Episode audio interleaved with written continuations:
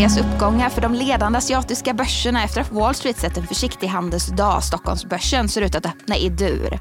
Det är torsdag den 28 december. Du lyssnar på DI Morgonkoll och jag heter Sofie Gräsberg.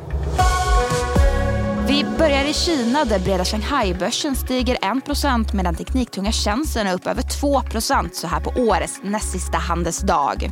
Och det är framförallt techsektorn som agerar draglok.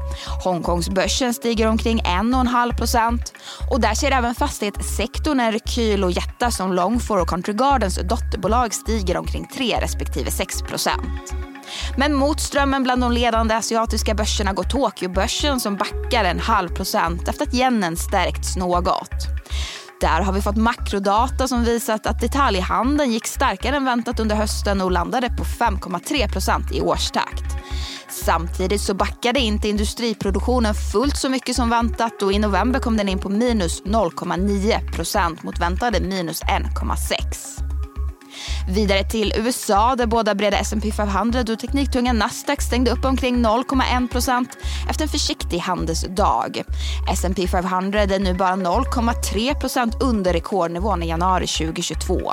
Den amerikanska tioåringen stabiliseras något efter att ha backat till lägsta nivåer sedan juli igår och står nu i 3,80. På valutafronten så fortsätter dollarn att försvagas och kostar nu 9 kronor och 92 öre. Bland enskilda bolag på den amerikanska börsen så gick Tesla ut som vinnare och steg 1,9% efter att Bloomberg rapporterat att elbilstillverkaren ska uppgradera sin bilmodell Y med produktionsstart redan under första kvartalet. Apple steg marginellt och i linje med index omkring 0,1% efter att bolaget åtminstone tillfälligt får sälja den senaste modellen av Apple Watch. Det är då de överklagat amerikanska konkurrensmyndighetens förbud. Och trots fortsatta oroligheter i Röda havet så har oljepriset fallit tillbaka och stabiliserats något. Ett fat bränt kostar nu åter under 80 dollar fatet.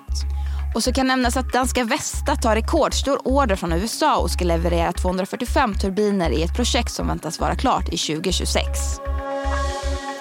Så till Sverige. Båda sidor i den uppmärksammade ICA-domen överklagar tingsrättens dom där 16 av 18 åtalade fälldes. Åklagaren vill se att fler fälls och strängare straff.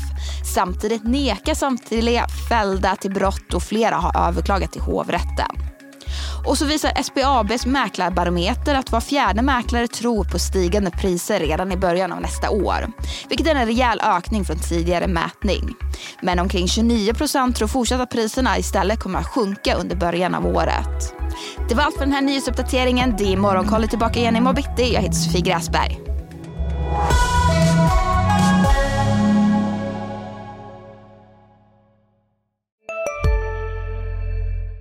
Där det finns ett samhälle, där finns det brott. Krimrummet är podden som tar brottsligheten på allvar. Jag bjuder in landets ledande experter och tar upp aktuella rättegångsfall för att begripliggöra den kriminalitet som kryper allt närmare. Du, alltså, du kan knäcka ett eller några gäng, men det kommer komma nya och så kan vi knäcka dem sen. Men att du ska knäcka allt forever, det kommer aldrig ske. Det är infinite game. Lyssna på Krimrummet, en podd från Expressen med mig Kim Malmgren. Hej, Ulf Kristersson här. På många sätt är det en mörk tid vi lever i. Men nu tar vi ett stort steg för att göra Sverige till en tryggare och säkrare plats. Sverige är nu medlem i Nato. En för alla, alla för en.